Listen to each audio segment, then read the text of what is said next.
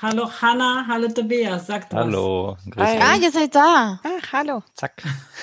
zack, zack, alle, alle da. Ach, ich sehe es gar nicht. Okay, ich dachte, ah, ja, jetzt, ist sofort weg. Was soll Break. das? Ah, Recording. Ja, ja das klar. Halt mich sofort stumm. Man fühlt sich schon anders, wenn der rote Button da ist im Eck. Kontaktaufnahme. Der Podcast des Bildungszentrums Nürnberg haben wir keine Gäste. Dafür aber ist das ganze Podcast-Team da. Alle auf einmal. Wir stellen uns kurz vor und erzählen uns gegenseitig kurze Geschichten aus unserem Leben. Also wir sind hier in diesem Podcast eigentlich super demokratisch unterwegs, aber heute hat die Graschner einfach entschieden, wir machen das alphabetisch und zwar alphabetisch nach Vornamen, was ich total ungerecht finde. Also zu Schulzeiten war das immer so, da ging es nach Nachnamen, da war ich immer die Letzte. Jetzt stelle ich fest, es ist ganz, ganz doof, wenn man am Anfang ist, weil ich eigentlich lieber zum Schluss wäre. Aber gut, ich fange an. Ich bin die Anne Wasmuth und kümmere mich normalerweise um die Kurse im Musik- und Theaterbereich und um das Studium Generale. Und ich sitze im Büro normalerweise mit der Christina gleich, die jetzt was zu sich sagen darf. Okay. Ja, ich bin die Christina gleich. Ähm, ich bin zuständig für die Planung im BZ-Kurse, für die Planung im kreativen Bereich. Das heißt, alles, was kreative Kurse sind, Male und Malen und Zeichen und Fotografieren. Ähm, genau. Und ich würde Garagena bitten, sich vorzustellen. Okay, ich bin Garagena Wanat. Ich bin am Bildungszentrum für Literatur zuständig und für Philosophie zuständig und für die Kurse im Politikbereich. Ja, und wie man das an meinem Akzent hört, stamme ich aus Polen, lebe seit 30 Jahren, aber in Deutschland und die ganze Zeit schon in Nürnberg. Und nach mir kommt die Hanna. Mein Name ist Hanna Diemer. Ich bin erst seit ganz kurzem am Bildungszentrum dabei.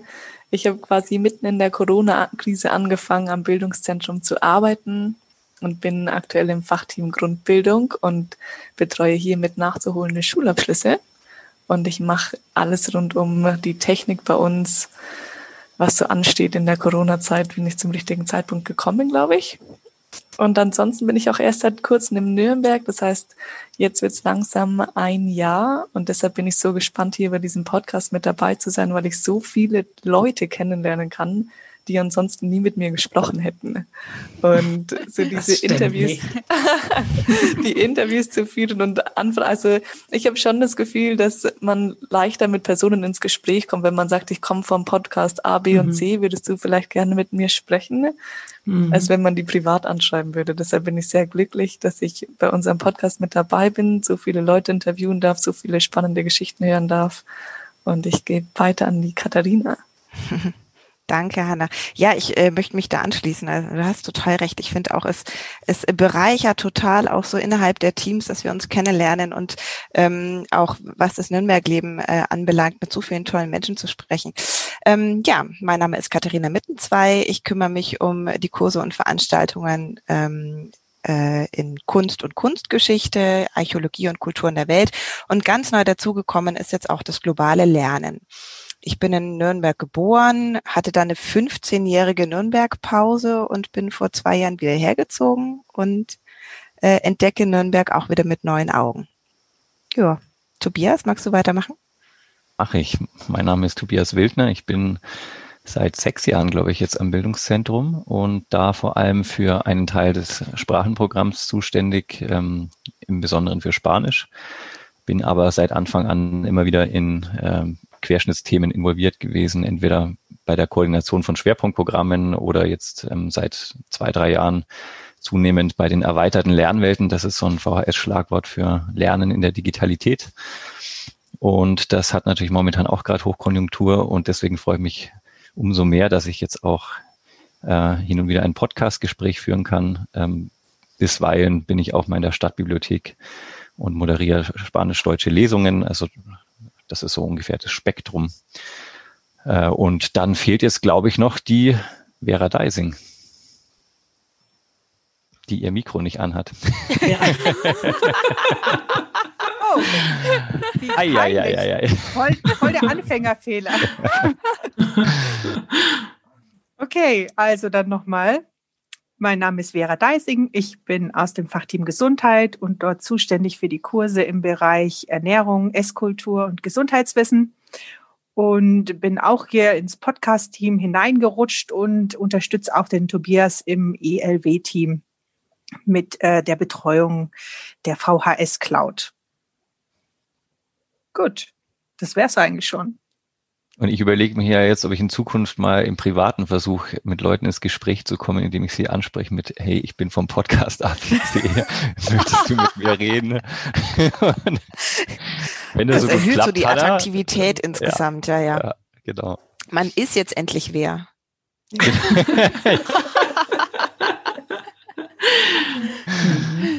Frau, Nein, aber wir haben ja auch bis es wirklich, Kontaktaufnahme. wir haben auch wirklich tolle Gäste, muss man einfach sagen. Ja. Absolut. Was war bisher euer Lieblingsgespräch? Ich kann mich nicht entscheiden, um ehrlich zu sein. Es kommt so ein bisschen drauf an, aber spontan würde ich sagen, Philipp Bornschlegel ist mein Favorit, weil A, er war der erste Mann in unserem Podcast. Allein das genügt natürlich schon. Ähm, Tobias freut sich. Nein, ich fand es einfach super spannend, weil es nochmal so was ganz anderes war. Ähm, aber sonst fand ich äh, für mich persönlich, wo ich wirklich viel gelernt habe, auch ähm, der Podcast mit ähm, unserer Soziologin, der Claudia Globisch. Das da habe ich einfach sehr, sehr viel gelernt. Ich fand ja die Friederike Engel am Anfang ganz beeindruckend, weil man da irgendwie gesehen hat, dass wie viel irgendwie so an, an Persönlichkeit mitkommt, ähm, wenn jemand jetzt so eine Stelle ausfüllt und ja, irgendwie habe ich mich da auch an meine eigene literaturwissenschaftliche Vergangenheit erinnert gefühlt. Das war irgendwie auch ganz schön. Das Ja, war relativ am Anfang, glaube ich, irgendwie der dritte, vierte. Mhm. Mhm. Da das stimmt. Das war ganz ehrlich, das war der Horror von der Technik. Wir hatten zwischendurch einen Internetausfall und ich bin gestorben zwischendurch. Es, Mhm. es ist alles ja, Gott sei Dank, man kann ja schneiden. Da gab es aber nichts zu schneiden, weil es war einfach nichts, nichts da. Wir mussten uns mehrfach wieder zusammenfinden. Hat Furchtbar. man nicht gemerkt. So soll es sein. Ja.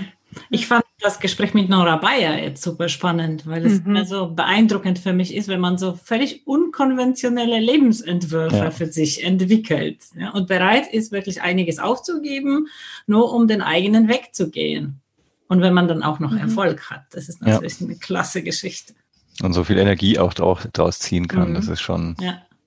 schön. Gibt auch irgendwie selber, für einen selber viel Inspiration mit, finde ich. Mhm. Aber mir ist aufgefallen, mit dem Blick auf unsere Gästeliste, was für ein Privileg wir haben, Volkshochschule in dieser Stadt sein zu dürfen.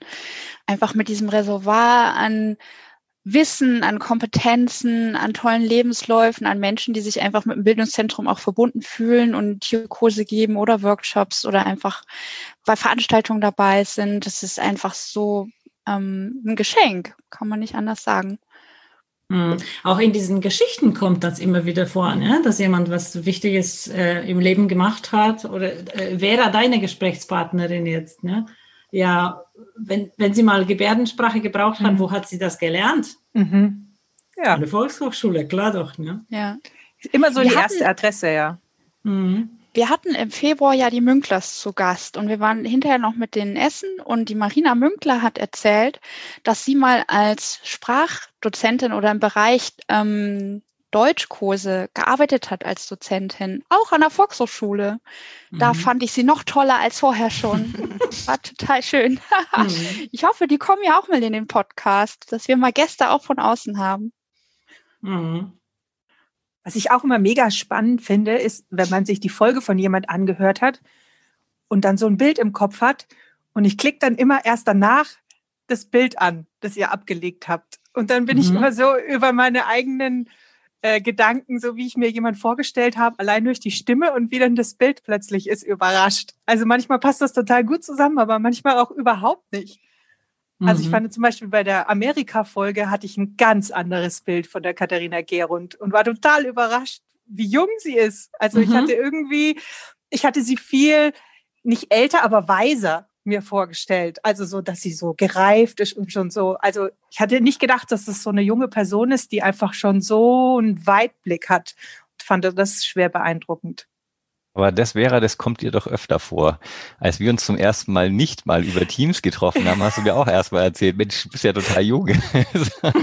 Bei dir stimmt's ja auch. Stimmt. Ich gefragt, wie schaue ich über Videobild aus?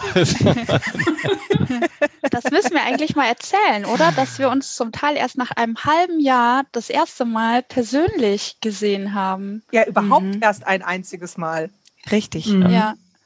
Das stimmt. Und das trotzdem haben wir das auf die Beine gestellt. Ich also ich war auch überrascht, wie groß Hanna du bist. Du bist so wahnsinnig groß. das war ich auch bei Tobias überrascht. Ich habe ihm schon gesagt, dass alle ähm, Kursleitungen, mit denen ich so bisher gesprochen habe, finde ich das so schön, wenn man sich über Videokonferenz begegnet, weil man immer so auf Augenhöhe ist. Weil mhm. jeder ja. ist ja gleich groß, wenn Absolut. er seine Web Webkamera schaut. Und ich mhm. meine zu Tobias, ich bin schon ganz gespannt, wie groß du bist, weil das ist immer so die Überraschung, die dann noch kommt. Und dann ist Tobias ja auch so groß. Mhm. Das war sehr lustig alle mal kurz aufstehen. ja, aber es hat gezeigt, was virtuell alles möglich ist, oder? Also mhm. als wir uns so getroffen haben, es war ja nicht, nicht anders oder die Menschen waren nicht anders, sondern Hanna und Vera, euch habe ich ja zum ersten Mal da kennengelernt und auch Nicole von der Öffentlichkeitsarbeit, aber ihr wart alle so, wie ihr euch virtuell auch zeigt. Ja Genauso nett und sympathisch ja. und wir sind total froh, dass ihr unsere Kollegin seid. Oh, danke. Schön.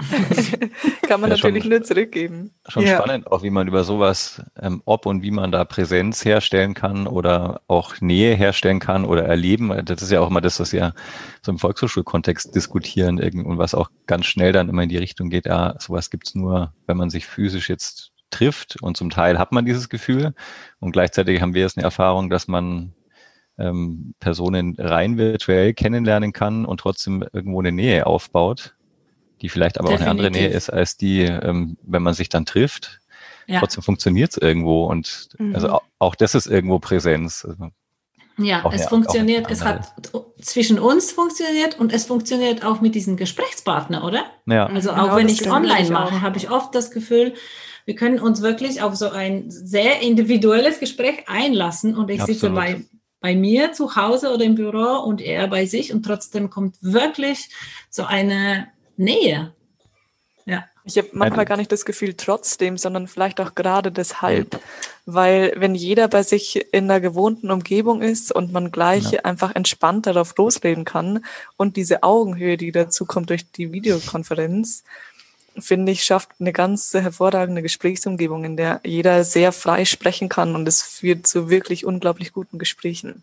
Mhm. Ja, du hast ja sofort ins Wohnzimmer genauso. von den anderen auch. Das ist schon anders als in mhm. irgendeinem Seminarraum. Mhm. Das stimmt. Ja. Und es ist ja auch einfach eine große Offenheit da. Also wir haben jetzt bisher kaum Absagen bekommen in irgendeiner Form, sondern eigentlich alle, die sofort sagen, ja, gerne, total und die dann mit ihren Themen kommen und das ist so vielfältig. Mhm. Ich habe eine einzige Absage bekommen und du hast, Anne, glaube ich, eine Person, die gar nicht geantwortet hat. Ne? Und ansonsten war immer eine Zusage da. Mhm. Ja, ja. finde ich auch super. Und was mir auch gefällt, ist diese Vielfalt, dass ich, ich selber auch so viele Entdeckungen mache dadurch, dass ich wirklich in die Bereiche reinschaue, in die ich vorher nie reingeschaut habe. Wie zum Beispiel Hanna bei deinem Gespräch über die Obdachlosen. Mit Peter Münchner. Ja. ja. Das ist auch eines meiner Lieblingsgespräche bisher gewesen, weil ich so viel gelernt habe ähm, von dem Peter Münch, dem Sozialarbeiter, der einfach eine unglaubliche Lebenserfahrung hatte und eine Arbeitserfahrung mit wohnungslosen Menschen, das so beeindruckend war und wie er mit so viel Herz mit den Menschen gearbeitet hat, fand ich super, super spannend. Ich hätte am mhm. liebsten noch viel länger mit ihm drüber gesprochen, als nur diese mhm. eine Stunde, die wir hatten. Mhm. Ja, das war ein super Gespräch und lässt mich auch nochmal anknüpfen an meine Geschichte. Ähm, die passt nämlich ganz gut dazu. Ähm, ich weiß nicht, ob ihr den Bahnhof in Erlangen kennt. Da gibt es so einen mhm. Tunnel, durch den man durchgeht, wenn man zu den Gleisen kommt. Und davor sitzt immer ein obdachloser Mensch, sage ich jetzt mal. Der sitzt irgendwie schon immer da. Ich kenne den schon seitdem ich Kind bin. Aber der sitzt halt einfach nur da, redet manchmal mit den Leuten, macht aber nichts. ich habe den gesehen schon hundertmal, aber irgendwie nie so wirklich wahrgenommen. Und jetzt war es so, dass ganz an der Corona-Anfangszeit hatte ich für meinen Sohn schon ein ähm, Zugticket gekauft, weil der ja immer nach München in die Schule fährt. Und das konnten wir dann nicht benutzen, weil dann der Lockdown kam. Und in der ersten Woche dieses Lockdowns bin ich mit meinem Sohn zum Bahnhof gefahren. Da gab es von, von der Bahn die Möglichkeit, das Ticket einfach umzutauschen. Da habe ich gesagt, hopp, wir fahren da jetzt hin und tauschen das um, weil das brauchen wir jetzt die nächsten Wochen nicht. Und dann sind, dann, wie man als Mutter so ist, hast du dein Geldbeutel dabei, hast du deine Karte dabei, deine Bahncard, hast du, hast du das eingesteckt und er immer so, ja, ja, ja. Sage ich, hast du dein Ticket dabei? Ja. Gut. Fahren zum Bahnhof, steigen aus dem Auto auf, laufen zum Bahnhof durch diese Unterführung, gehen hoch an den Schalter und ich sag zu meinem Sohn, gib mir mal das Ticket. Und er sagt, es ist nicht mehr da. Und da sage ich, ja, wie? Gerade im Auto war es noch da, ich habe es gesehen. Und er so, ja, ich habe es in meine Tasche gesteckt, jetzt ist es weg. Dann habe ich gesagt, das kann gar nicht sein. Ist es dir aus der Tasche rausgefallen oder was? Dann habe ich gesagt, komm, wir gehen nochmal zurück, vielleicht liegt es noch irgendwo. Sind wir einfach wieder umgedreht aus dieser Schalterhalle, die Rolltreppe wieder runter, vorne wieder raus aus dem, aus dem Eingang. Und dann sehe ich, wie der Mann das Ticket in der Hand hält. Und dann bin ich zu ihm hin und habe gesagt, haben Sie jetzt gerade unser Ticket gefunden? Und dann sagt er, ja, das lag hier auf dem Boden. Und er hat sich jetzt gerade schon überlegt, ob da ein Name draufsteht und ob er jetzt hochgehen soll in die Schalterhalle und ob die das mit mir in Verbindung bringen können und ob da eine Bahnkartennummer draufsteht. Und dann habe ich gesagt, oh, das ist ja großartig, das ist uns, das ist meinem Sohn gerade aus der Tasche gefallen und zwar hat er sich oben in seine Jacke reingesteckt und unten ist es wieder rausgerutscht. und er hat es nicht gemerkt und, und er hat es einfach gefunden und aufgehoben und wir haben uns dann tausendmal bedankt bei ihm und haben gesagt, dass es großartig ist, dass er das aufgehoben hat und dass er sich Gedanken mach, gemacht hat, äh, wem das gehören könnte und wer das verloren hat.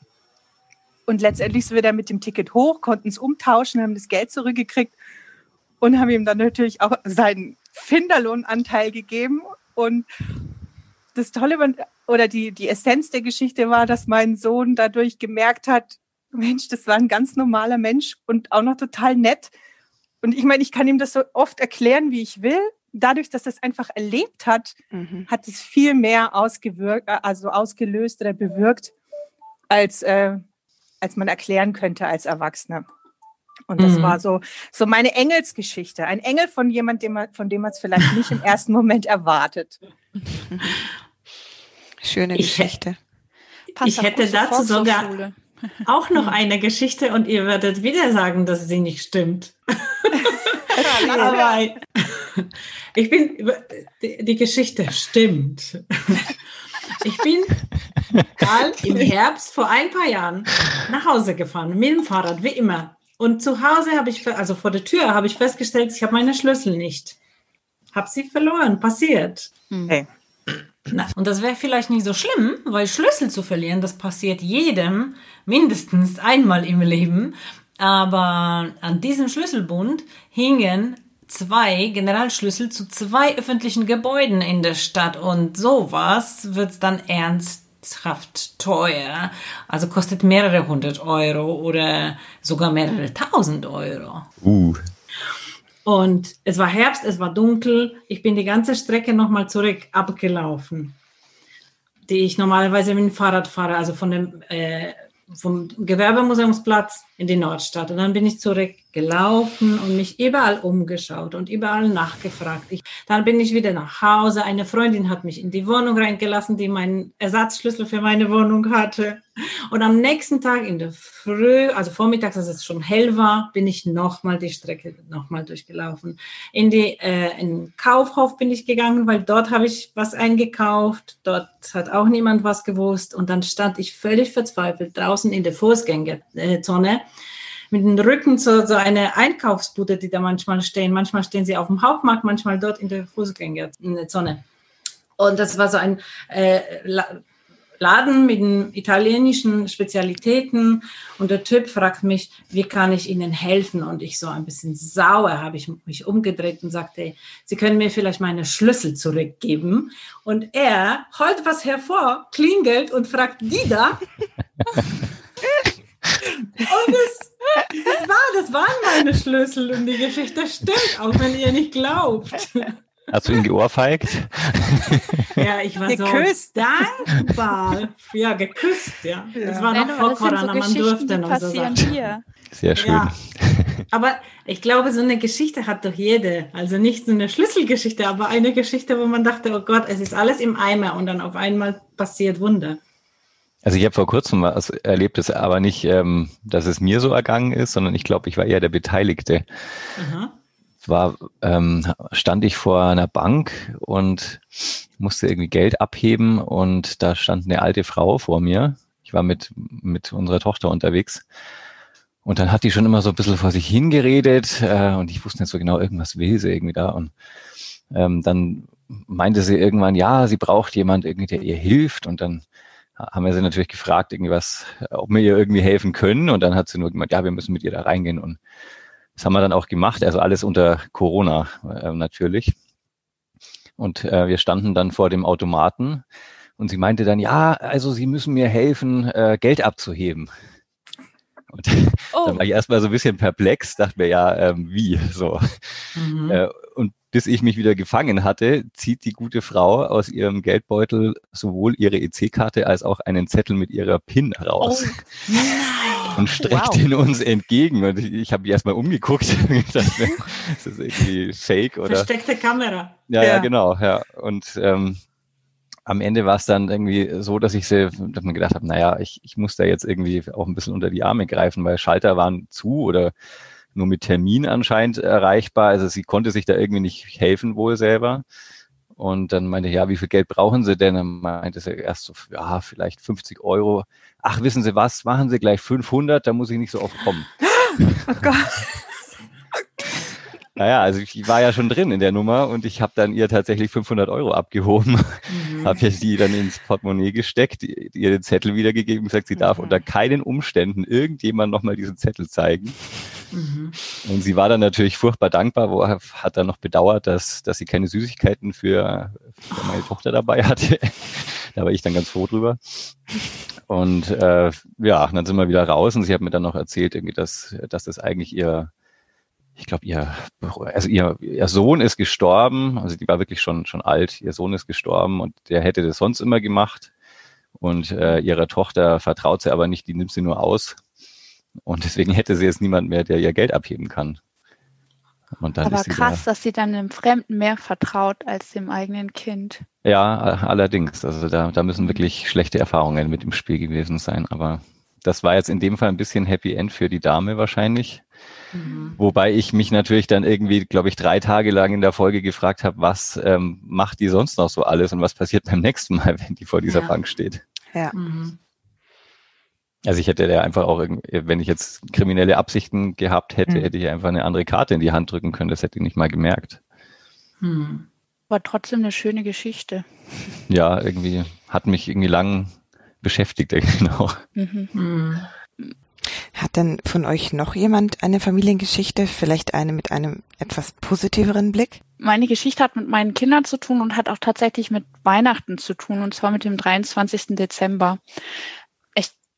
Mache schon seit Jahren eigentlich, dass wir in unserer Gemeinde Weihnachtssingspiele aufführen und der 23. Dezember ist traditionell eigentlich der Tag, wo wir Generalprobe für diese Stücke haben. Und es ist der Tag, wo wir zu Hause eigentlich immer den Baum reinholen, dass er sich aushängen kann, dass ich wir den schmücken, dass wir die Krippe aufstellen, einfach das, was man halt so vor Weihnachten macht.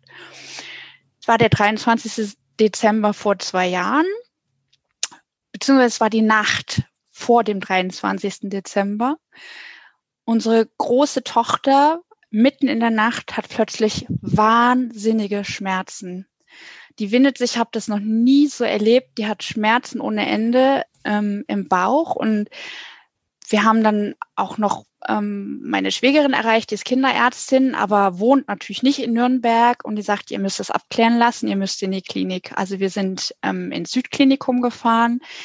Genau das, was man sich dann eben wünscht für den 23. Dezember, wenn man weiß, da muss noch der Baum aufgestellt werden und geschmückt und eigentlich hat man sich das ja alles total anders vorgestellt. Und dann kommt noch dazu, bei dieser Generalprobe, die große Tochter hätte die oder hatte die Rolle der Maria. Das heißt, das Weihnachtswunder stand auf der Kippe, weil ohne Maria auch kein Jesuskind. Ähm, ja, es hat sich dann herausgestellt, Gott sei Dank, es war nur der Verdacht auf Blinddarm. Es war dann kein Blinddarm und ich konnte sogar noch zu der Generalprobe gehen und am nächsten Tag konnte die Große auch die Maria spielen und es konnte Weihnachten werden. Gott sei Dank. Dann ein Jahr später, letztes Jahr, dachte ich, es wurde wieder der 23. Dezember. Ich war total glücklich, weil die Nacht ist gut gelaufen. Alle waren gesund. Und wir haben auch diese Generalprobe angefangen. Also dem Weihnachtsbaum aufstellen stand eigentlich nichts mehr im Wege. Ich bin noch in der Kirche, räume auf. Und ähm, es kommt eine Freundin in die Kirche gelaufen und sagt, Anne, Anne, du musst kommen, die Marie blutet. Und ich bin noch nie so gerannt in meinem Leben ähm, bin ins Gemeindehaus gekommen und unsere kleine Tochter hockte auf dem Schoß der Chorleiterin, hatte noch ihr Engelskostüm an, blütenweiß normalerweise und in dem Moment Blut übersudelt, wirklich rot befleckt. Und wenn jemand ein Kind hat und egal, selbst wenn du kein Kind hast, du siehst ein Kind und das ist so verletzt, dann, also das ist ein Bild, das wünsche ich niemandem und es stellte sich dann raus, wir haben, oder es war klar, wir haben eine ähm, im ehrenamtlichen Team, da sind immer so 20 ehrenamtliche Helferinnen mindestens dabei, ist eine Ärztin, eine Neurochirurgin. Die hat sofort ihren Arztkoffer geholt und letztendlich war das einfach nur eine Platzwunde. Und jeder jede Eltern haben schon mal irgendwann eine Platzwunde erlebt, die machen einfach unglaublich viel Blut. Es sieht dramatisch aus und es ist am Ende überhaupt nicht so schlimm. Es ist ähm, einfach nur ein riesiger Schreck. Und was für mich dann aber in dem Moment einfach war total wertvoll und in dem Moment ist für mich irgendwie auch Weihnachten geworden. Ah, natürlich, dass es unserem Kind gut ging, aber dass auch dieses Team da war, diese vielen Ehrenamtlichen und da ist keiner von denen gegangen. Die haben alle gewartet, bis wir sozusagen wieder aufrecht aus diesem Haus gehen konnten, bis klar war, es ist nichts Hochdramatisches passiert, es geht erstmal allen gut. Ähm, eine Freundin, eine andere Freundin hat noch dieses Engelskostüm genommen, hat das noch an dem Tag gewaschen, hat das am nächsten Tag mitgebracht, gebügelt, wieder strahlend weiß und ähm, unsere kleine Tochter konnte dann mit spektakulärem ähm, Stirnverband ähm, dann und noch so einer ähm, Engelstern ähm, und Heiligenschein ähm, dann auch als Engel wieder auftreten. Es war alles gut, aber einfach in dem Moment zu wissen, wie wichtig Menschen sind, die um einen rum sind, die da sind, die einen begleiten, die helfen, die fragen, wie geht es dir? Einfach dieser Blick von Weihnachten nicht nur so auf uns selbst, sondern eben auf andere, das, das war für mich Weihnachten pur. Mm, wow. Aber bist du Schön. dann nicht ein bisschen Weihnachten äh, traumatisiert? Ja, ich bin so ein bisschen, ja, also ich, ich warte auf den 23. Dezember. Ich denke, wir haben zwei Kinder. Es kann, also ich hoffe nicht, dass es jetzt irgendwie meinen Mann trifft. Das wäre, wär, ja, das wäre gar nicht. Also ein bisschen ja, ähm, aber ich liebe Weihnachten. Weihnachten ist einfach, ähm, ja, dieses doch zu sich kommen, auch zu wissen, eigentlich ganz, ganz viele Menschen haben frei ähm, und einfach so über sich selbst hinaus denken und wahrnehmen und füreinander da sein, das realisiert sich für mich besonders in dieser Zeit eigentlich. Andererseits, mhm. so ein Weihnachtstrauma hat eigentlich jeder, oder? In der Form. glaube ich auch. Spätestens, ja. wenn die Verwandtschaft anreist. Spätestens ein Feiertagstrauma, ja. ja. Unsere Weihnachten zu Hause waren immer total schön, weil meine Großeltern sind super musikalisch. Mein Opa ist ein geborener Opernsänger, finde ich. Der singt unglaublich toll und wir musizieren alle zusammen. Das heißt, zu Hause ist so das klassische bayerische Weihnachten. Aber vor zwei Jahren habe ich für eine Zeit in Australien gewohnt und eine Freundin dort besucht. Und dann war ich bei der, der Familie zu Weihnachten eingeladen und es war so was anderes und so was. Verrücktes, weil es war einfach warm. Und wir waren an Weihnachten draußen beim Schwimmen und am Meer und im Pool und es war so diese ganze australische Weihnachtsstimmung ist was total anderes als die deutsche mhm. Weihnachtsstimmung, weil auch wenn ich die deutsche Weihnacht super schön finde, finde ich es doch vielleicht durch das Wetter und durch das Dunkle bedingt eher auch manchmal drückend.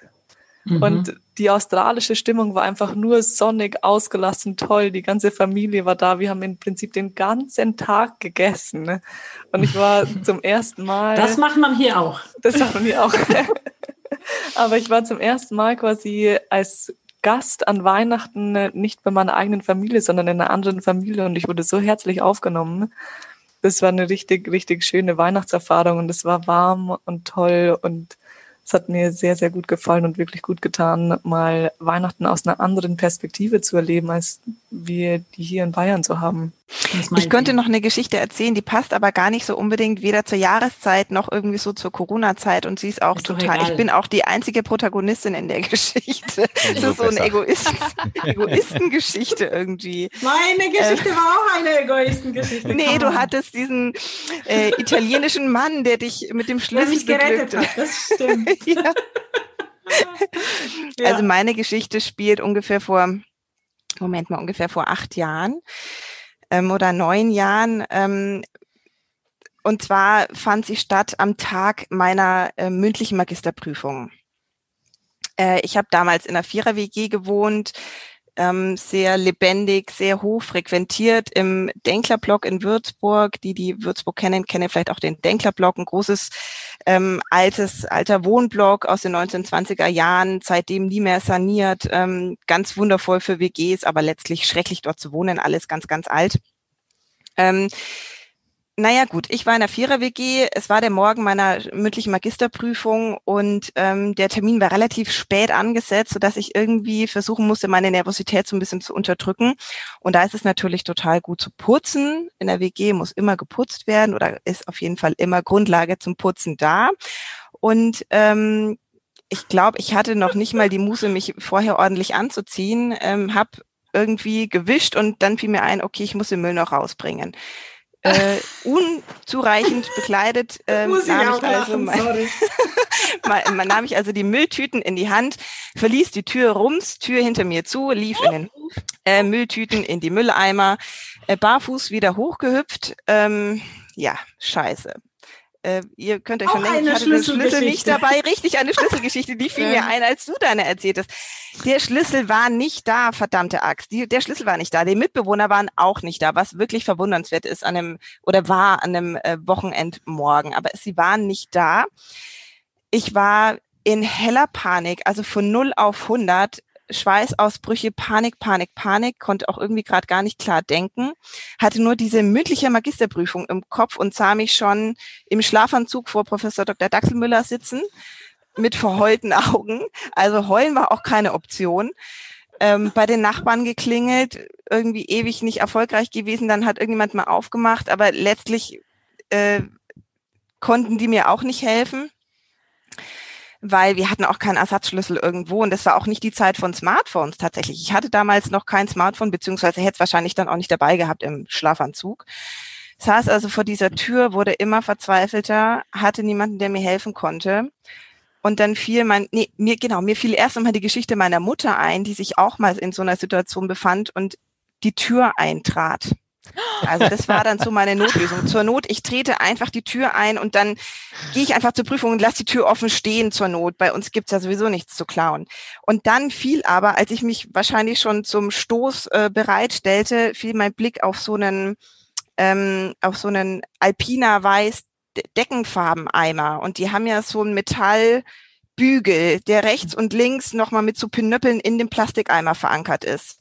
Dann habe ich den rausgerissen, hochaggressiv war ich zu dem Zeitpunkt, glaube ich, auch schon, den Eimer zertrümmert, diesen, diesen Metallbügel rausgerissen, steckte den Metallbügel in das Schloss. Es war so ein ganz altes Schloss. Wir hatten auch so ganz große Wohnungstürschlüssel, wie man nur aus, was man nur aus Omas Keller kennt.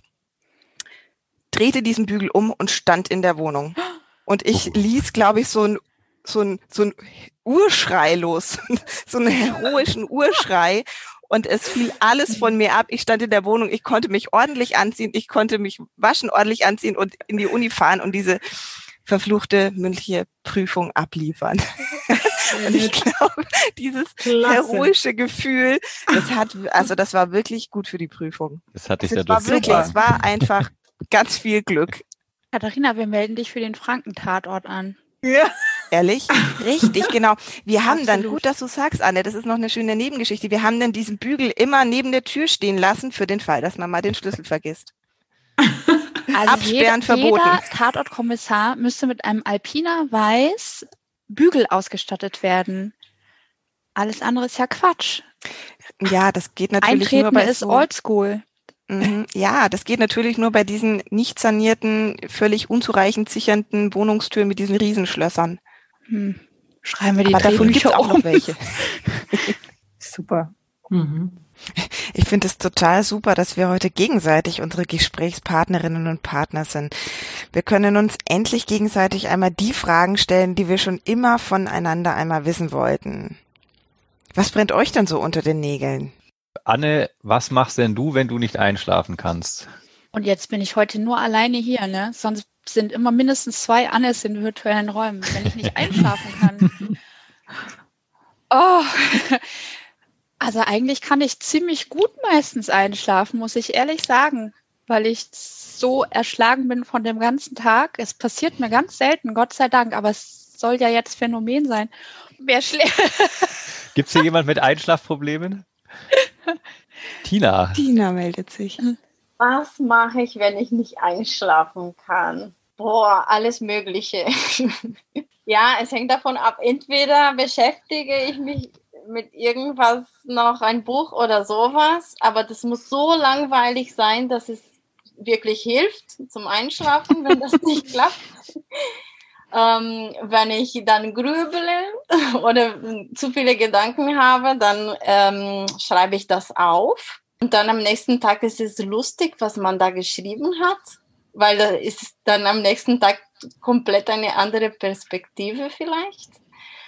Und ähm, was äh, wirklich mir hilft zum Einschlafen, ich nehme so irgendein, irgendein so ein, ein Video, also ich höre, ne, autogenes Training zum Einschlafen oder so Mhm. oder Meditationsdinge. Und ich weiß nicht, ob wegen dieser Stimme oder diese, diese Musik immer, ich weiß nicht, aber irgendwas macht mich dann schläfrig. Irgendwie. Ja, das ist ein perfektes Mittel. Also ich höre Hörbücher. Ich habe immer irgendwelche Hörbücher zur Hand und äh, man kann das auch mit diesen, mit der modernen Technik so einstellen, dass sie nach fünf oder zehn oder 15 Minuten, je nachdem, wie stark meine Einschlafprobleme sind, man kann einstellen, dass das automatisch abgeschaltet wird. Und das mache ich ziemlich oft, muss ich sagen. Also ich muss, mir fällt ein, ich habe tatsächlich mal von Einschlafproblemen einer Kollegin profitiert. Mhm. Ähm, und zwar bin ich jeden äh, Mittag oder ziemlich häufig mit der in der Mensa Mittagessen gegangen und die ist Ethnologin. Und Ethnologen sind unglaublich interessante Menschen aus wissenschaftlicher Sicht, weil die ganz unbestechlich einfach von außen Dinge betrachten können und das so beschreiben können, wo ich emotional schon durch die Decke gehen, beschreiben die erstmal. Und die hat, wenn die nachts nicht schlafen konnte, hat die, was ist nachts im Fernsehen, entweder ein Aquarium zum Anschauen oder total abgefahrene Dokumentationen. Und die hat mir dann immer von diesen Dokumentationen erzählt, die ich mir sonst nie angeschaut hätte, aber die durch ihre Erzählung so unglaublich spannend waren, dass ich die fast um ihre Einschlafprobleme beneidet habe. Ich glaube, unsere Podcasts eignen sich nicht als Einschlafmittel. Ne? Die sind so aufregend, oder? Überhaupt Fall. nicht. Da müssen wir jetzt die Leute fragen, die die Podcasts anhören. Ja, das wäre schön zu wissen eigentlich. Gibt es jemand, der schon mal Bob Ross angeguckt hat zum Einschlafen? Ja, Nee. Ja, natürlich. den Maler auf Bayern Alpha. Den Ja, sowas. Mhm. Ja. Es gibt Ja, sowas manchmal gibt ähnlich. sie noch nachts. Ja, Aber okay, äh, kommen Bob? Ross ro- läuft richtig spät, glaube ich, oder? Das Mhm. ist dann schon Ja, so ja, das ist, Morgengrauen. Wenn man so richtig früh irgendwie heimkommt, dann. Nee, es gibt sowas ähnliches, das ist so ein, ein Filmprojekt, das heißt, glaube ich, ähm, Nature 365 oder so ähnlich. Ähm, es gibt eine Webseite dazu und da kommen immer jeden Tag so ganz kurze Tier, also Tiervideos klingt jetzt nach Katzenvideo, so ganz Mhm. kurze Naturvideos, die wirklich nur so einen Eindruck von irgendeiner Natursituation zeigen für zwei Minuten. Kann ich auch empfehlen. Ich bin zwar noch nie dabei eingeschlafen, aber könnte dafür brauchbar sein. Also wenn es in zwei Minuten funktioniert, dann sind das wirklich nicht Einschlafprobleme, oder? nee, ich, ich hätte eher gern was, was mich länger wach hält. Ich habe das Problem, dass ich immer sofort einschlafe, sobald ich auch nur halbwegs irgendwie das Licht dimme. Und da wäre mir tatsächlich das Gegenteil mal ähm, lieber, dass ich was bekomme, hm. um nicht einzuschlafen. Also du bist derjenige, der ins Kinderzimmer geht und dann nach zehn Minuten kommt dein Sohn raus und sagt der Mama, ja, der Papa schläft jetzt. Ja. Ja, so ungefähr. Ja. Oder ich laufe irgendwie raus und knall dann erstmal gegen den nächsten Türstock oder so. Du könntest zu häkeln anfangen, Tobias, weil das beschäftigt die Hände und man muss sich schon konzentrieren, aber es ist nicht zu anstrengend, als dass man nicht noch was anderes nebenher machen könnte. Häkeln? Wer die ja. Kinder ins Bett bringen, häkeln. Das wäre auch eine schöne Kombination.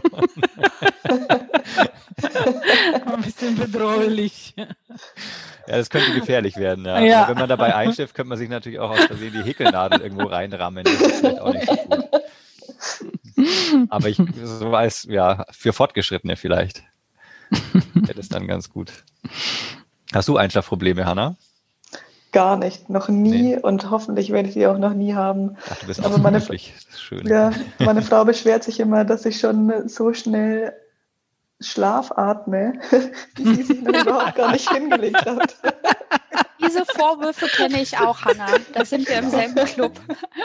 Schlafatme. Nicht die Schnappatmung, sondern die Schlafatmung. Das ist gut. Mir macht das ein bisschen wütend, äh, weil mir manchmal ich sehr viel Zeit brauche und mein Mann ist irgendwie schon weg. Schon, ja, es ist ein, zwei, drei, vier Sekunden. Das ist wirklich ungerecht, ja. Das ist echt ja. ein gemeiner Vorteil. Ich glaube, wir müssen mal zur nächsten Frage kommen. Ich wollte auch mhm. gerade sagen, ich wäre total müde jetzt bei diesem Schlafgerede. Erzählt. So, jetzt kommt richtig Rock'n'Roll, oder? Ja, definitiv. Was ist denn euer persönlicher Soundtrack für das jetzt hinter uns liegende Jahr? Hanna, also erzähl mal, was ist dein ja, Soundtrack? Sorry. Hast du einen? Mm, eines meiner Lieblingskonzerte, auf dem ich dieses Jahr mit den Corona-Maßnahmen gehen konnte, war von Martin Kohlstedt. Das ist einer der beeindruckendsten Künstler ist, den ich jemals live gesehen habe. Und den haben wir dieses Jahr im Sommer live sehen können in Erlangen, haben die ein richtig tolles Konzert aufgebaut mit überall zwei Meter Abstand zwischen den Stühlen und es war Open Air und es war für den Martin Kohlstedt eines der ersten Konzerte, das er spielen konnte in diesem Jahr und für uns das erste, was wir gehört haben. Das ist der absolute Wahnsinn. Was der Mann auf der Bühne kann, ist so beeindruckend, weil er spielt zwischen Piano und Keyboard und dann hat er drei Synthesizer und alles Mögliche mit am Start und wie der seine eigene Emotion auf die Bühne bringen kann, das Publikum mitnimmt, ist unglaublich. Also Martin Kohlstedt zählt definitiv für mich zu den Top dieses Jahres. Also mir fällt ein von Hauschka, Who Lived Aha. Here. Das ist ein Album, das gibt schon länger. Das äh, dreht sich im Prinzip um die äh, verlassene Stadt, Abandoned City. Mhm. Und das ist der perfekte Soundtrack, um im härtesten Lockdown irgendwo durch die Stadt zu laufen. Eigentlich, das passt so gut. Mhm. Äh, dann fand ich auch sehr passend äh, von Tokotronic, Sag alles ab. Mhm. Einfach auch gerade irgendwie wieder aktuell und immer schon gut gewesen. Und dann habe ich noch ein Album von Fito y Fitipaldis, das ist eine spanische Band, äh, Los Sueños Locos. Das habe ich rauf und runter gehört, während ich mein Corona-Projekt ähm, im Frühjahr gemacht habe, nämlich ein Mountainbike zusammenzuschrauben im Keller. Und da lief immer Fito im Hintergrund. Ach, wir können in der Beschreibung von dieser Folge vielleicht so eine Playlist einstellen Sehr auf schön. unserer ja, Webseite. Ja. Ah. Da hört man sich gerne die Sachen von anderen auch an. Oh, das wäre toll, so eine Spotify-Playlist zu machen. Ja, ja können wir auch machen. Ja, Spotify-Playlist ist auch eine andere Idee. Da können wir auch immer unsere Gäste nach einem Lieblingslied fragen oder mhm. und so weiter. Und so diese Liste dann erweitern und erweitern. Ja. Machen wir ab jetzt. Gute Idee. Hast du denn einen Soundtrack, Gajina? Ich weiß nicht, ich höre wahnsinnig viele sehr unterschiedliche Sachen, aber Asaf Avidan hat auch eine neue mhm. Platte herausgebracht. Ach, echt? Und, ja, eine ganz neue und geht sogar auf Konzerte, also hat vor, auf Konzerte zu gehen. Ich habe sogar ein Ticket für Februar, schauen wir mal. Aber es, der, die Musik gefällt mir sehr gut. Und da ist ein Lied äh, Lost Horse und das vor allem gefällt mir an dieser Platte. Und es gibt auch ganz schöne Videos dazu. Aber außerdem höre ich erstaunlich viel äh, vom polnischen Rap. Oh. Und das kommt so, weil ich mir. Nee, also vormachen kann ich noch nicht. Aber das kommt so, weil ich mich ja für die, ja, ich komme ja aus Polen und ich interessiere mich sehr für die pol politischen Entwicklungen dort und ich habe mir für mich so einen Radiosender entdeckt in dem ganz viele interessante Gespräche stattfinden und sie spielen fast ausschließlich Rap und deswegen höre ich dann viel davon. Jetzt bin ich up to date, wenn es darum geht, was in Polen so angesagt ist. Man sieht dich schon so wippen. Ja, genau. So Demokratenrap oder? Ja, ja, auf jeden Fall, ja. ja. Und okay. mit ganz, ganz vielen, ganz bösen Ausdrücken. Okay. Kommt da auch das Wortspiel Peace, also von Friede und gleichzeitig Partei vor oder ist das nicht erfunden worden? Ja, das ist schon ähm, ja, längst erfunden und vergessen. Es gibt schon okay, weitere, genau, Wortspiele. Hm. Katharina, was würdest du denn gerne mal lernen? Gerne lernen. Oh, das ist eine schwierige Frage. Aber tatsächlich, das passt jetzt so ein bisschen äh, zu, Bias, äh, zu Tobias Beschreibung, dass er äh, während seines Corona-Projekts ein Mountainbike zusammensetzte. Ich möchte eigentlich mal lernen, ein Fahrrad ganz allein zu reparieren. Das würde mein, oh, mein Lebensalltag irgendwie so ähm, erleichtern. Einfach mal schnell die Bremsen auswechseln, einfach mal schnell nochmal alles neu justieren. Das wäre super cool. Und ich glaube. Darf ich dein Kursleiter ich sein? Äh, ich weiß nicht. Muss wir haben mich noch mal nach deinen Konditionen erkundigen. Wir sind schon zwei. Also jetzt Warte sind wir schon zwei, Katharina. Okay. Ich mache mit. Ich will das Was auch. Ist die Teilnehmer Ja, schau mal, jetzt haben wir drei. Jetzt Sehr haben wir schon schön. drei. Sehr schön. Dann können wir ja noch mal darüber sprechen, was für Musik wir dazu hören. Ach cool. Können wir uns das Plan. so ein bisschen bereichern. Ich mache das aber nicht online, ja? Nee, nee, nee, nee, nee, nee, Auf diesen Präsenttermin freuen wir uns jetzt. Da haben wir ja, irgendetwas, worauf man sich freuen kann. Ja. Hat jemand einen du, großen Keller von euch? Keller? Muss man das im Keller machen? Kann man das nicht äh, irgendwo outdoor? Geht auch. Auf der Wiese hinter Hof. meinem Haus, ja. Mhm. Oder in irgendeinem Hof. Okay. Hanna, du hast irgendwas gefragt an irgendjemand, oder? Was die Vera gerne lernen würde. Bin ja schon dabei und lerne Schwedisch, aber es fällt mir unheimlich schwer. Sag was. Nein, auf keinen Fall. Das ist immer die berühmte Frage. Sag was. Ja, das weiß wenn es leichter geht. Schwedisches Weihnachtslied. Vera, komm. Ja, ich komm. Bin, ich bin noch viel zu schlecht. Also Corona hat mir ja einen Strich durch die Rechnung gemacht. Ich wollte das eigentlich vor meinem Schwedenurlaub lernen. Dann kam Corona. Jetzt lerne ich es nach meinem Schwedenurlaub. Ähm, aber ich hätte nicht gedacht, dass es so äh, anstrengend ist für den Mund irgendwie. Also ich weiß nicht. es, ist, es, ist, wirklich schwieriger, wie ich dachte. Also ein Lieblingswort? Äh, noch nicht. Nee. okay. Aber wir haben ganz viele Stimmen- und Sprechkurse am BZ. Kannst du dazu buchen? Dann geht das auch gleich flutscht, das mit dem Schwedisch. Schaue ich mir auf jeden Fall mal an. Ich hätte so richtig Lust auf Türkisch. Ich würde sehr gerne Türkisch können. Mhm. Ich finde es einfach so eine unglaublich schöne Sprache und ich habe letztens eine türkische Serie gesehen und es macht so viel Spaß, diese Sprachmelodie und das Gefühl in der Sprache. Ich habe schon geschaut, wann die nächsten Kurse losgehen, aber muss ich wohl auf das nächste Kurshalbjahr warten. Mhm. Ja. Nee, aber das sind wenigstens Sachen, die man wirklich lernen kann. Ich würde zum Beispiel gerne lernen, Autofahren. Und ich weiß, dass ich es nie mehr lernen werde. Irgendwie gibt es Sachen, wo man es schon von vorne heraus ja. weiß. Aber ja, warum möchtest du Autofahren lernen? Warum ich weiß es nicht. Ich habe das Gefühl, dass es doch ein Defizit ist, dass man das überhaupt nicht kann. Ich meine nicht, dass ich Auto fahren muss, aber warum kann ich das nicht? Und schwimmen kann ich auch nicht. Stellt euch vor. Aber genauso geht es mir mit dem genauso geht's mir mit dem Zehn-Fingersystem. Ah, komm, auch das kann ich nicht. Also kann ich auch nicht. Werde ich nie lernen und wahrscheinlich braucht man es am Ende doch nicht. naja, man würde ich dir empfehlen. Aber, ja.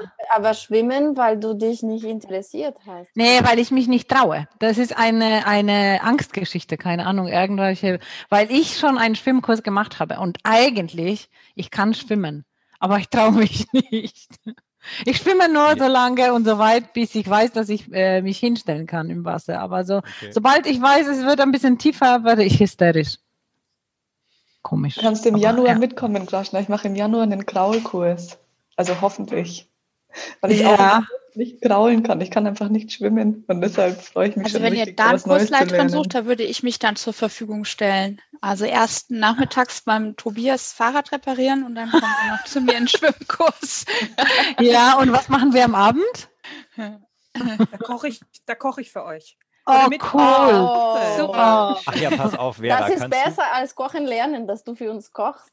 Ja, ja, du, kannst, Kannst du definitiv. gut Brot backen, Vera? Ja, ich kann Brot backen. Ich würde gerne lernen, richtig gutes Brot zu backen. Ich back ab und zu Brot, aber das schmeckt meistens irgendwie doch. Also es ist schon okay, man kann das essen, das, aber so richtig gut ist es nicht. Was machst du denn Mhm. für eins? Hefebrot irgendwie oder?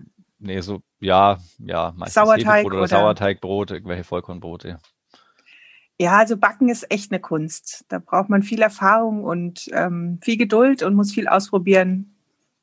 Und beim Backen muss man ganz präzise sein, oder? Mhm, mhm, genau. Also deshalb, sagen ja alle lieber, Köche, Backen ist nicht Kochen. Genau, Mhm. weil Ja. beim Kochen kann man experimentieren und ausprobieren Ja. und das verzeiht mehr Fehler. Also bei Backen werden Fehler schlecht verziehen. Mhm. Ja, dann gibt's Ja, das man kann so Steinbrot. schlecht nachkontrollieren. So Mhm. während des, also beim Kochen, man kann ständig probieren, das finde ich so schön. Ja. Ja, und beim Backen hast du halt dein Endergebnis. Mit dem bist du dann entweder zufrieden oder nicht. Ja. Und so wie sich Tobias anhört, eher nicht. Ich habe das den falsch verstanden. Manchmal. Pass auf, so, mit meinem Brot kann man auch Leute erschlagen. Boah, dann ist es sehr gesund. Genau. Man, man kann So das gesund. auch jemandem um den Hals hängen und damit im See versenken, so wie bei Asterix. So das ist das Asterix bei den Schweizern oder so, wo die dem Typen, weil er das Fondue, wie war das irgendwie, er verliert im Fondue das Brot und dann wird er mit dem Stein um den Hals im See versenkt. Kennt ihr das? Nö. Nee, Nein, aber das klingt furchtbar. Doch, stimmt. Wir haben im Moment quasi eine absolute Asterix- und Obelix-Phase und ähm, wir haben neulich auch Fondue gemacht und da musste ich genau an diese Geschichte denken. Das, Wer von euch ist im See gelandet? wir haben tatsächlich einen Gartenteich, aber ich konnte mich nicht durchsetzen mit Strafen. Okay. Es wurde als glaub, unpädagogisch gekennzeichnet. Oi. Ich habe wegen den Asterix und Obelix-Heftchen meine allererste Mathe-Ex nicht mit einer 6, sondern nur mit einer 5 bestanden, weil es nämlich um die römischen Zahlen ging. Und ich tatsächlich diese Asterix und Obelix-Heftchen-Nummern kannte und nicht die Lösung zu den römischen Rechenaufgaben wusste, sondern nur wusste, welches Nummer welches Heftchen hat und habe mich deshalb noch auf eine 5 gerettet und habe keine 6 bekommen. Da war ich sehr glücklich. Ja, das ist gut, ja. Also dich das heißt, total- Tobias, deine Eltern hatten nicht vor, dich zum äh, Bäcker ausbilden zu lassen.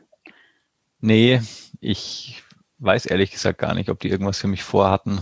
Zumindest ist es nicht zu mir durchgedrungen und das werte ich jetzt eher mal positiv. Mhm. Das stimmt.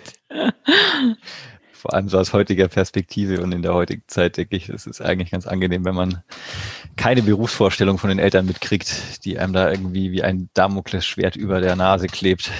Mhm. Und Hanna, deine Eltern haben sich wahrscheinlich für dich auch nicht vorgestellt, Mathelehrerin zu werden. Doch, tatsächlich schon. Oh, das ist ja richtig war fantasievoll. Nein, ich, ähm, also ich war nie schlecht in der Schule, ist mir zum Glück immer sehr einfach gefallen. Und ähm, ich komme aus einer Lehrerfamilie, da wäre das auf der Hand gelegen. Und aber es war immer so Autorin im Spiel, weil ich so unglaublich viel und schnell lese, dass meine Eltern meinten, da müsste doch an dem ganzen Input auch mal ein Output rauskommen.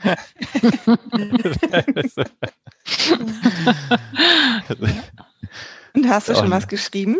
Schreibst du auch selbst? Nee, tatsächlich noch nicht. Ich hätte große Lust, aber bisher fehlt mir leider die Zeit.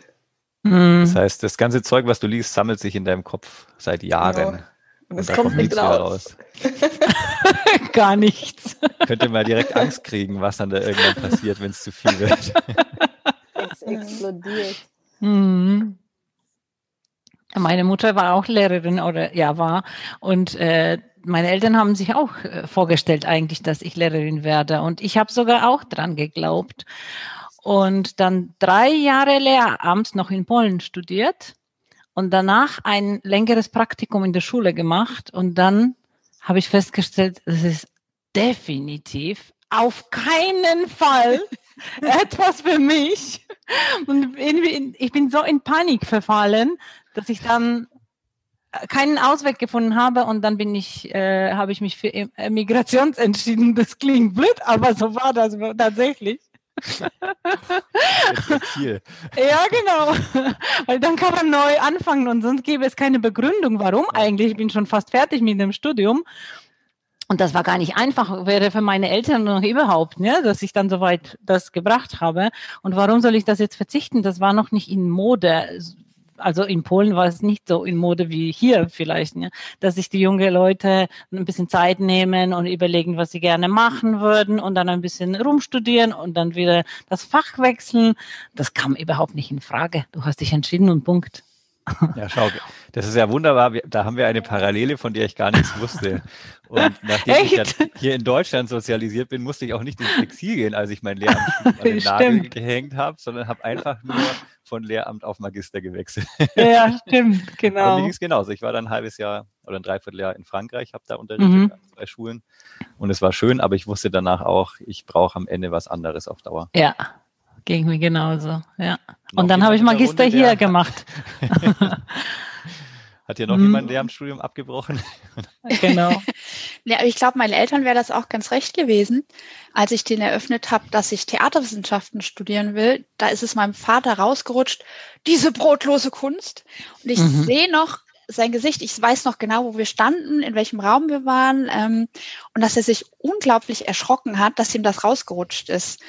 Und er hat dann mich eigentlich kurz danach in den Arm genommen, gesagt, du machst das, was du willst und hat dann nie wieder irgendwas gesagt und ich habe dann nur mitbekommen, dass meine Eltern dann immer, wenn sie irgendwo mitbekommen haben, dass jemand irgendwie mal in seinem Leben Theaterwissenschaften studiert hatte, dann wurden sie immer stolzer und stolzer. Es fing mit Elke Heidenreich tatsächlich an und da war der Bann gebrochen, dann war das okay. war dein Weg vorgezeichnet. Ja, ja absolut. Du bist dann doch irgendwo abgebogen. Nee, nur in äh, ehrenamtlich abgebogen sozusagen, aber sonst hm. inhaltlich ähm, dem treu geblieben eigentlich. Tja, wer hat hier schon mal einen Pokal gewonnen in der Runde? Genau. Ich. Du. Für Theater oder wie? Nee, nee, also das heißt, wir waren auch mal bei einem Auswahltreffen, ähm, aber wo ich tatsächlich Pokale gewonnen habe, ist ähm, im, ähm, ich hoffe, ihr hört das nicht, bei mir hat gerade jemand angerufen auf so, ähm, wo mich jemand, äh, wo ich tatsächlich was gewonnen habe, war im Schwimmen. Und ähm, also nicht wirklich ein Pokal für den ersten Platz, und da bin ich aber heute immer noch stolz drauf. Ich bin mal in Hannover, wo ich aufgewachsen bin. Ähm, wer Hannover kennt, es gibt den großen Maschsee, ein Projekt der Nationalsozialisten, dass dieser See ausgeschaufelt werden musste. Und in der Innenstadt, ein sehr großer See, über einen Kilometer lang, mindestens zwei, weiß nicht. Ähm, und dem bin ich mal quer durchgeschwommen. Das war das ähm, Hannoversche Massee Volksschwimmen. Und da gab es dann hinterher einen Pokal. Also da ging es weniger ums Gewinnen, als einfach das geschafft zu haben. Und die Strecke und das, was wirklich richtig eklig war, die hatten eine Woche vorher die Algen gemäht in dem See. Das ist quasi ein Binnensee und es schwommen überall diese Algen. Und wenn man dann schwimmt und dann hat man diese Algen und die, mm. die sind dann so um Arme und Beine, mm. haben die sich mm. gewickelt. Also da kann oh. ich dann Kraschners Ängste verstehen, dass man mm. plötzlich so Auch nach unten noch. gezogen wird.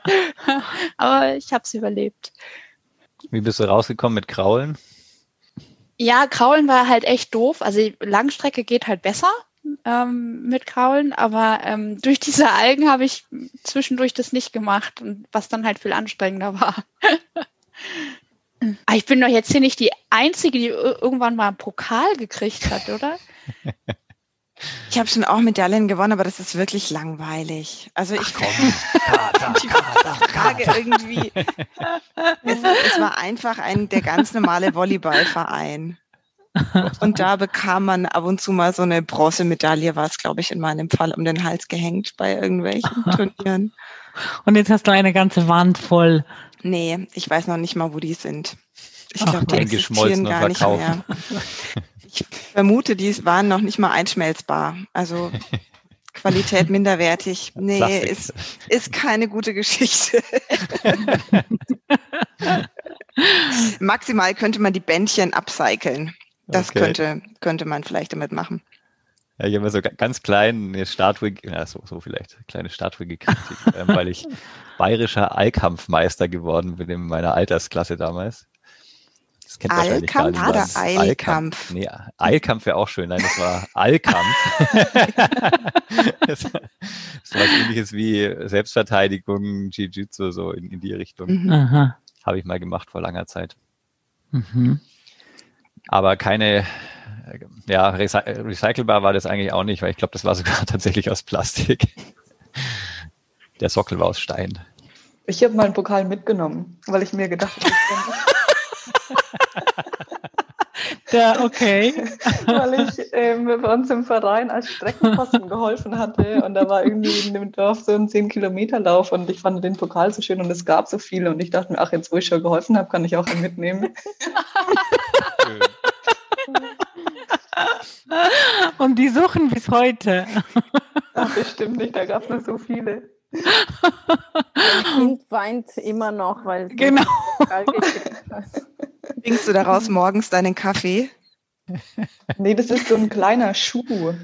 Also das sieht wirklich cool aus. Das war so ein kleiner Schuh, wo eben so das Jahr irgendwie drauf stand. Und das war, haben alle Teilnehmer bekommen. Das war jetzt nichts Besonderes, aber ich war ja eigentlich kein Teilnehmer. Das ist aber auch eine gute Methode. Ich habe einen Pokal mitgenommen. Ist auch nicht schlecht, wenn man schon keinen gewonnen hat. Ja, das ist die Idee von Wanderpokal, oder? So. genau. Aber jetzt kommt die, die Frage der Fragen, wer von euch hat eine Ehrenurkunde bei den, äh, bei den Bundesjugendspielen gekriegt? Oh, Ja, Anne schreibt hier. ja, aber das, das ist wirklich eine Jugendsünde, ähm, weil ich die ähm, von den, ich war in der siebten Klasse und ich kannte eine 13-Klässlerin, die im Kampfgericht war. Und die hat mir beim Reck geholfen. Und ich glaube, die mochte meinen Bruder. so bin ich zu dieser Ehrenurkunde gekommen. Hat es sich gelohnt für Sie? Mm, Nee. Nee. Wie indiskret. Diese Frage. Oh, Oh, Vera! Gibt es denn die Möglichkeit? Hammer, Trägst du, oder? die, trägst du die Ehrenurkunde immer bei dir? Oder? Ja, Liegt immer, im immer. Kopfkissen. Wenn du nicht schlafen kannst, holst du dir die Ehrenurkunde hervor. Und dann Wer hast du das Weizsäcker Gefühl. Oder? Ich lese euch vor. Es war 1985 im Leichtathletik mit 968 Punkten habe ich diese Ehrenurkunde gewonnen. Wahnsinn, oder? Wunderschön. Boah, super. Ich glaube, das Layout, das hat sich auch seit 50 Jahren nicht mehr verändert von diesen Ehrenurkunden, oder? Das ist wirklich krass. Dass sie sich Schön, nichts anderes es- ausdenken. Sowas Beständiges gibt noch, oder? Ja, eben, wunderbar. Wer, wer hat die unterschrieben? Wer, hat- das sind doch immer die, die Präsidenten haben doch da mal unterschrieben, oder? Die Bundespräsidenten. Ja, das war Richard von Weizsäcker. Tatsächlich. Ja. Verrückt. Wow. Mhm. Welche berühmten Persönlichkeiten würdet ihr denn gerne mal treffen? Treffen. Oder mit denen Mhm. sprechen? Tot oder lebendig? Tot oder Ich habe keinen lebendig? Bezug zu berühmten Persönlichkeiten irgendwie. Ne? Mhm. Ich sammle auch keine Autogramme. Nee, aber Autogramme sammeln ist was anderes. Aber wenn du weißt, also berühmt ist man nicht immer, aber oft aufgrund von davon, dass man doch was Interessantes zu erzählen hat oder interessante Persönlichkeit ist. Ja, das stimmt. Also wenn Ja. es darum geht, auch eine tote Person treffen ähm, zu dürfen, dann würde ich unheimlich gerne mal Hannah Arendt treffen, weil ich finde, Hannah Arendt ist eine weibliche Pionierin und so klug gewesen und so mutig und ich Mhm. finde die unglaublich faszinierend und toll. Die Lebensgeschichte ist spannend. Ne? Ja, natürlich nicht nur die junge Hannah Arendt, sondern auch die Mhm. alte, Ja. alte Dame, alte Frau Hannah Arendt. Mhm. Ja, ich würde gerne mit Margaret Atwood sprechen zum Beispiel. Die finde ich auch cool, super cool. Natürlich würde, äh, glaube ich nicht, dass mein Englisch wirklich ausreichend gut wäre, aber für mhm, oh, würde es reichen.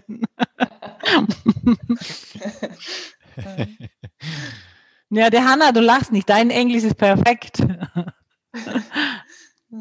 Ich würde Du könntest dann übersetzen. Ja, würde ich gerne machen. Ich bin immer gerne dabei. Das würde gerne mit Michelle Obama sprechen. Mhm. Oh, ja. Weil ich, also ich habe heute einen Instagram-Post von ihr gesehen, wie sie beschreibt, wie sie vor vier Jahren aus dem Weißen Haus ausgezogen ist Mhm. und Melia, also der Melania trotzdem Rede und Antwort gestanden ist. Und Mhm. was sie für eine Persönlichkeit hat und wie die mit solchen, ja, doch tragischen Momenten umgeht und dann trotzdem immer wieder das Beste dabei rausholt, finde ich so Mhm. beeindruckend. Da würde ich gerne mal persönlich sprechen. Mhm. Auch die Kamala Harris jetzt, ne? Mhm. Die wäre auch jemand. Wow. Bisher wollen wir nur Frauen sprechen. Also Ja, auch eine Frau. Passt. Ich werde mir jetzt nicht die Blöße geben, den ersten, als erster Mann den ersten Mann zu nennen. Nein, das tue ich nicht. Das ist für das liegt bei euch. Ach, trau dich, Tobias. Da hast du doch Nein. jemanden auf deiner Liste. Gib uns einen alten weißen Mann. Komm. Einen old white man. Okay. Stimmt so. Ich könnte euch irgendeinen so einen südamerikanischen Schriftsteller, vielleicht so Gabriel Garcia Marquez, das ist eigentlich so ein richtig schöner Old White Man, obwohl der Genau. so alt ist, weil der ja ein Südamerikaner ist. Also Genau. irgendwie eher so ein Old Latino Man, aber das ist am Ende, kommt es in dem Fall fast auf dasselbe raus. Mhm. Das passt genau in das Schema, was ihr wollt. genau. Der hatte auch viel zu erzählen, aber wahrscheinlich so viel, dass man überhaupt nicht mehr selber zum Reden kommt. Und nee. Von neuen Berühmtheiten finde ich tatsächlich Christian Drosten faszinierend. Ich finde diesen Menschen, ich, ich habe viele von seinem Podcast gehört, ich finde die Ausdrucksweise, die er hat, also da, dass man da durchblicken kann, dass es zwar äh, definitiv ein Spezialist auf seinem Gebiet ist, aber dass er so, so, so breit gebildet ist einfach und dass man, dass er bestimmt auch ein super interessanter Gesprächspartner wäre. Ich finde das total witzig, Graschner, dass du das sagst, weil tatsächlich auch Frauen aus meinem Freundeskreis irgendwann gesagt haben, oh Gott, ich habe Gefühle für Christian Drosten. monatelang an den Lippen hingen und es hat sich irgendwie so, so dynamisch gewandelt. Das war total gut. Das, soweit bin ich noch nicht, aber wenn ich es mir überlege. Die Frauenwelt ist abhängig von Herrn Drosten. Ja. Kriegt er diese Abhängigkeit wieder los, wenn Corona vorbei ist? Fallt ihr dann Na, das dauert noch eine Weile. Wenn nicht, dann erzählt er halt was über, was weiß ich, Lippenbläschen oder keine Ahnung. Hm, genau, bestimmt. Ich stelle euch mal eine ganz alberne Frage. Mach. Welches Lebensmittel wärt ihr denn, wenn ihr eins wärt? Ich stelle die Frage einfach, damit ich sie selber nicht beantworten muss. Du kannst zurück zu dir die Frage, keine Sorge. Ich habe mir das nicht im Vorfeld überlegt, aber so spontan würde ich sagen, ich wäre vielleicht eine Papaya. Und warum? Ich, ich, ich, Na, na, mich kein interessiert. Warum. Also. Doch, ein Warum. Mich interessiert eigentlich, wie kann man äh, sagen, welche Lebensmittel äh, ich wäre? Ja, also willst du gegessen möchtest- werden oder willst du es lieber äh, selber essen? Oder was steckt hinter dieser Frage? Ja, wenn ich nicht gegessen werden wollte, dann, dann müsste ich ja irgendeine so stinkende Faulfrucht sein, die Genau. kein Mensch und kein Tier überhaupt nur anrührt. Genau. Dann würde ich irgendwann im Boden vers ver- versauern. Das hilft irgendwie auch nichts. Nee, aber ich glaube, das ist dann so eine Frage, die kann man ja rational dann doch nicht mehr beantworten. Und da muss man dann assoziativ vorgehen, was ja auch Aha. eine ganz spannende Methode ist. Und dann sage ich, Aha. ich bin eine Papaya, aber sagt ja auch nichts sonst dazu. Vielleicht wegen Papa. Ja, dann Genau. muss ich nochmal das Ganze überdenken vielleicht. Ne, Wer hat noch eine Antwort auf diese Frage? Ich wäre gerne eine Kohlrabi. Kohlrabi. Oh, und darf man hier finde- auch nicht fragen, warum? Ah, doch. Ich finde, dass Kohlrabi ist die perfekte Mischung aus Obst und Gemüse. Das ist Und dann da isst man beides. Ich finde, das schmeckt wie ein Apfel. Das ist so knackig und Was? frisch und so, ja. Hm. Und dann müsste man sich nicht entscheiden, ob man Obst oder Gemüse wäre. Und dann könnte man einfach beides sein. Dann kannst Okay. du auch sowas wie, ist es nicht die Erdbeere, die eigentlich, nee, Eine Nuss ist. Sie ist eine Nuss. ja, sowas, Eine. Nuss-Sammelfrucht. Hm. Genau. Erdbeere ist auch gut. Mhm. Oder Katharina, was wärst du? Ich habe ja gesagt, hab- die Frage kommt zurück. Ja, doof. Also ich habe auf diese Frage keine Antwort, ehrlich gesagt. Ich kann die auch nicht assoziativ beantworten. Das wäre mir total schwer. Ja. Also dann würde ich mir überlegen, okay, dann wäre ich was Vegetarisches auf jeden Fall, weil ich bin ja Vegetarierin. Aber es macht auch keinen Sinn. Ich wäre gerne ein Frage, ich Schnitzel. schiebe. Ich würde das ein Schnitzel, ein Kalbsschnitzel auch oder ein Sellerieschnitzel? Genau. Kalbsschnitzel, wenn schon dann. Oh, darf ich dein Spargel sein? Ist es ein Sellerieschnitzel dann vegetarisch oder? Also welches Le Ach, Lebensmittel? Aber Ich habe direkt an Obst oder Gemüse gedacht. Ich auch, ich Ja. Also es gibt noch viele Möglichkeiten. auch, Hanna. Ich habe auch direkt an Obst Ja. und Gemüse gedacht, ja. Ja, sind halt alle unreife Früchtchen hier. Vera, Naja, hast du auf die Frage sagt eine ja von sich, Antwort? ich bin ein Steak oder so. Genau. Also spontan hätte ich ja gesagt, ein Keks. Auch nicht Was, schlecht. was für ein Keks? Das, da da wird es ja spannend. Ja, außen krümelig und innen irgendwie mit gefüllter Creme. Okay. Wow. so Und Schokolade. So also Schokolade oder? muss auch auf jeden Fall dabei sein. Wow. Doppelkeks. Ja, ich wollte jetzt keine Schleichwerbung machen.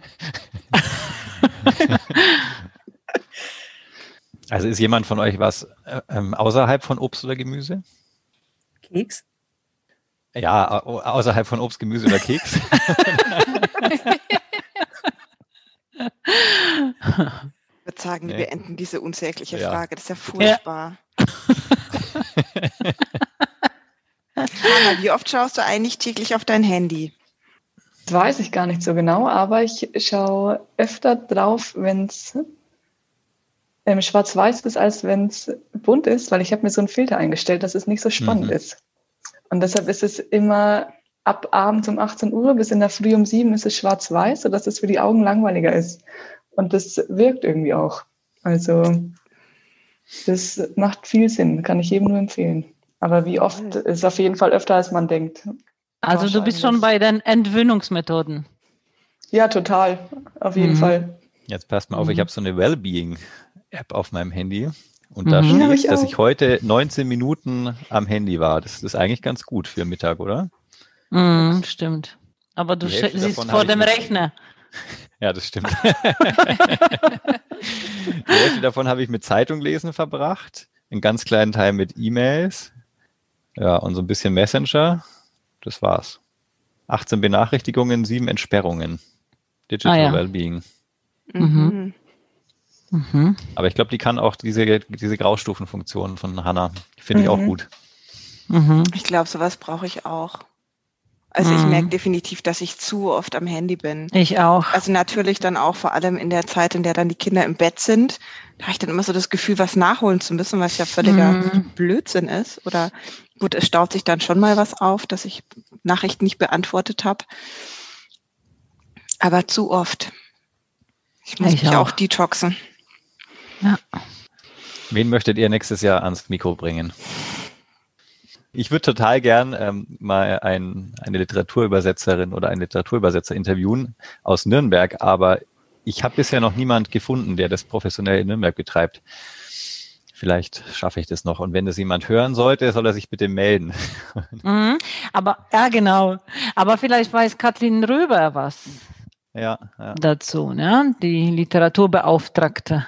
stimmt. Die könnte ich mal fragen dazu. Weil sie planen, glaube ich, auch ein Projekt mit einem Literatur, literarischen Übersetzer. Ja, echt? Mhm. Ja. Ja, Da muss, ich- da muss ich sie gleich mal fragen. ja. Vera, Buch oder Film? Buch. Graschina, Schach oder Kicker? Kicker, definitiv. Anne, Lebkuchen oder drei im Weckler? Lebkuchen, auch definitiv. Vera, zu Hause oder auswandern? Auswandern. Ihr wisst ja wohin. Nö. Nach Schweden? Nach Schweden. Ach ja. Tobias, Machhörnl oder Schanzenbräu? Schanzenbräu. Äh, Graschina, Telefon oder Messenger? Messenger. Tobias, Stille Nacht oder, oder Udo Fröhliche? Ja, ähm, Odo Fröhliche. Anne? Katharina, Stadt oder Land? Stadt, Stadt, Stadt. Anne, Strand oder Berge? Strand, Strand, Strand. Berge, Berge. Oh, Strand, Strand. Äh, Vera, Tee oder Kaffee? Oh, das ist ja tageszeitenabhängig. Äh, ein bisschen mehr Kaffee. Äh, Graschina, Stift oder Tastatur? Tastatur. Danke, das war's. Schön, dass wir uns heute ein bisschen anders kennenlernen konnten, als wir das sonst tun. Und dass wir endlich die Fragen loswurden, die uns schon so lange ja. auf der Seele brennen. Das war schön. Schön, dass das ihr da wart. Hat was Befreiendes. Es Absolut. hat total was Befreiendes, ja. Ihr seid die Besten. Vielen Dank. Danke. Wir mal machen. Einfach ja. so aus therapeutischen Beweggründen. Prima. Dann macht es gut, ihr Lieben. Passt auf euch auf. Bis bald. Tschüss. Tschüss. Ciao. Unser Podcast macht jetzt eine kurze Pause. Wir treffen uns wieder am 21. Januar. Bis dahin, alles Gute.